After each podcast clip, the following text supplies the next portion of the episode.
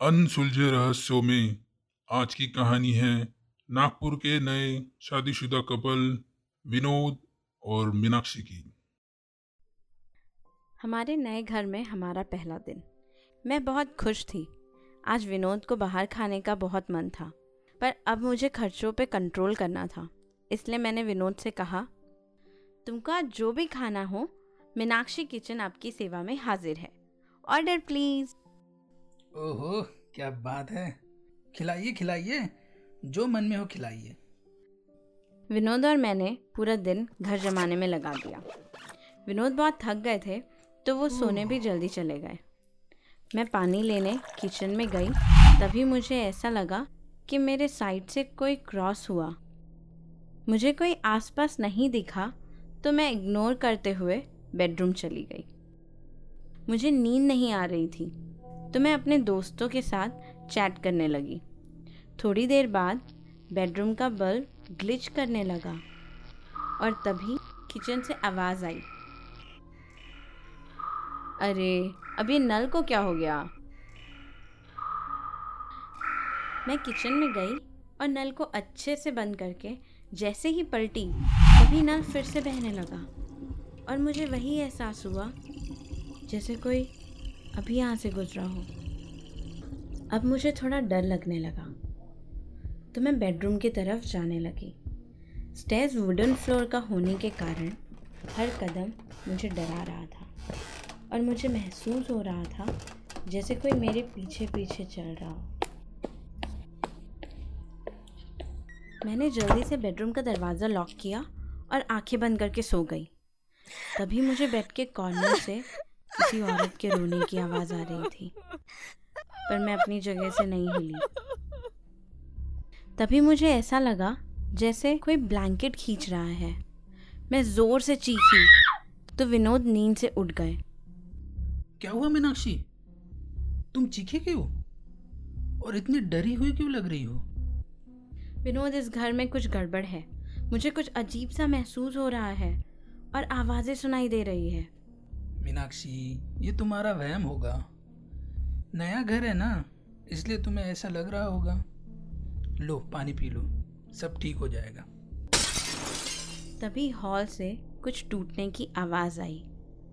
देखा मैं बोल रही थी ना कुछ ना कुछ गड़बड़ है इस घर में। हॉल से कुछ टूटने की आवाज़ मुझे भी सुनाई दी।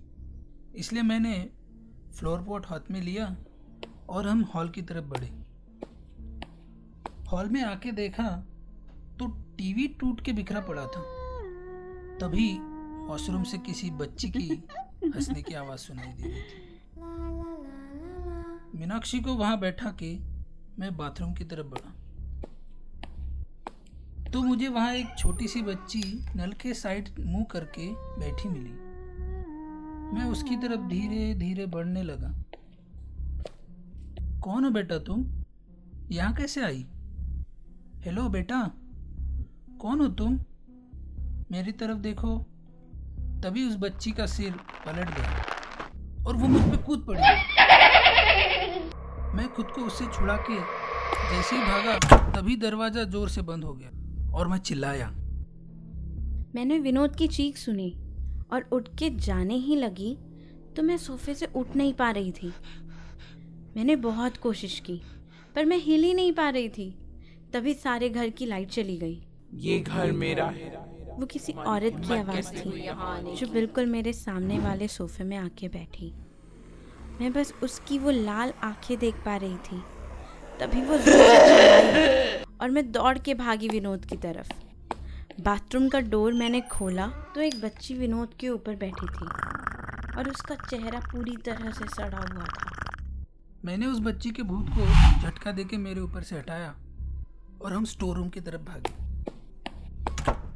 चारों तरफ़ से बस उन भूतों की आवाज़ें आ रही थी। और वो दरवाज़ा भी ज़ोर ज़ोर से खोल रहे थे। और तभी अचानक सब रुक गया। और वो भूत सीधे दरवाजे से ही आर पार निकल आए। हम कुछ करते तभी उस भूत ने मीनाक्षी को अपने ओर खींचा। फिर उस भूत का मुँह खुला और वहाँ से छोटी बच्ची का सर बाहर निकला। और उसने मीनाक्षी के गर्दन को काटा। मैं मीनाक्षी को बचाने भागा तो उस औरत के भूत ने मुझे एक हाथ से दूर फेंक दिया। जैसे ही उस बच्ची ने मुझे काटा मैं उसके दर्द को फील कर पा रही थी। मैं उसके बीते हुए कल में झाँक पा रही थी। तो मैंने देखा मैं तुम लोगों से तंग आ गया मुझे ना ये बच्ची चाहिए ना तुम। मुझे लगा बड़ी घर की लड़की हो। तेरा बाप ना देगा मुझे। मैं माला माल हो जाऊँगा। पर वो तो पैसे देने का नाम ही नहीं ले रहा। ये घर दिया वो भी तेरे नाम का। बस बहुत हुआ। मुझे छुटकारा चाहिए तुम लोगों से।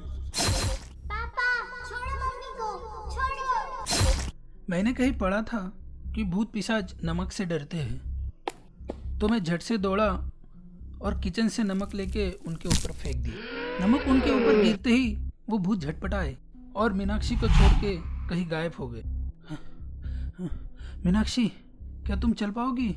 चलो हम यहाँ से भागते हैं। तभी मीनाक्षी ने मुझे रोका और बोली मैंने इनके अतीत में झांका है।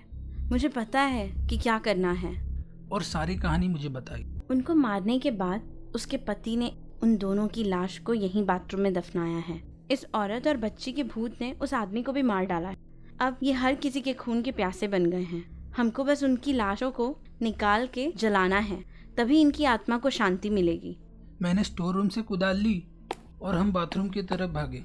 तभी ज़मीन के नीचे से दो हाथ निकले और मेरे पैरों को पकड़ लिया। और एक भूत दीवारों पर से रेंगते हुए मीनाक्षी की तरफ़ दौड़ी। वो भूत मेरे अंदर ही घुस गया। मैं कुछ कर ही नहीं पा रहा था।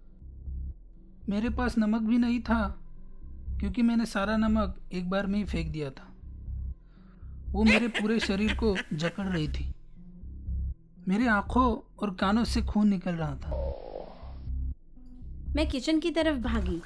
नमक बस थोड़ा सा ही बचा था। लाइटर लिया और मैंने धीरे से बाहर देखा।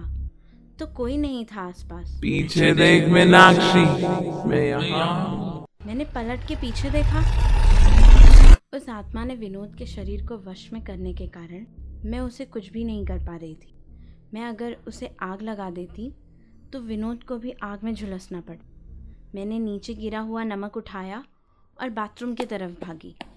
अंधेरा बहुत था, पर फिर भी मैंने नमक से मेरे चारों तरफ़ लाइन बना दी, जिससे वो बुरी आत्मा मुझे कुछ ना कर पाए। मैं बस बाथरूम खोदते जा रही थी। वो भूत नमक के कारण अंदर नहीं आ पा रहे थे तो वो भूत विनोद के सहारे मुझे कमज़ोर बना रहे थे। मैं रोते रोते बस खोदते जा रही थी। तभी मेरे हाथ में हड्डियों जैसा कुछ महसूस हुआ। मैं समझ गई, ये लाशें यहीं पर हैं। मैंने हाथों से पूरी मिट्टी हटाई तो वहाँ दो सड़ी हुई लाशें थीं। मैंने जल्दी से लाइटर लिया और वहाँ आग लगा दी।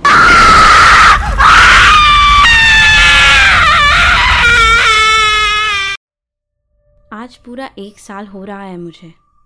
हॉस्पिटल के चक्कर काटते हुए। विनोद आज भी कोमा से बाहर नहीं निकले हैं, और ना ही मैं उस भयानक रात से। हमारे सपनों के घर को भी बेचना पड़ा विनोद की इलाज के लिए। बस वो वापस आ जाए और मुझे कुछ नहीं चाहिए।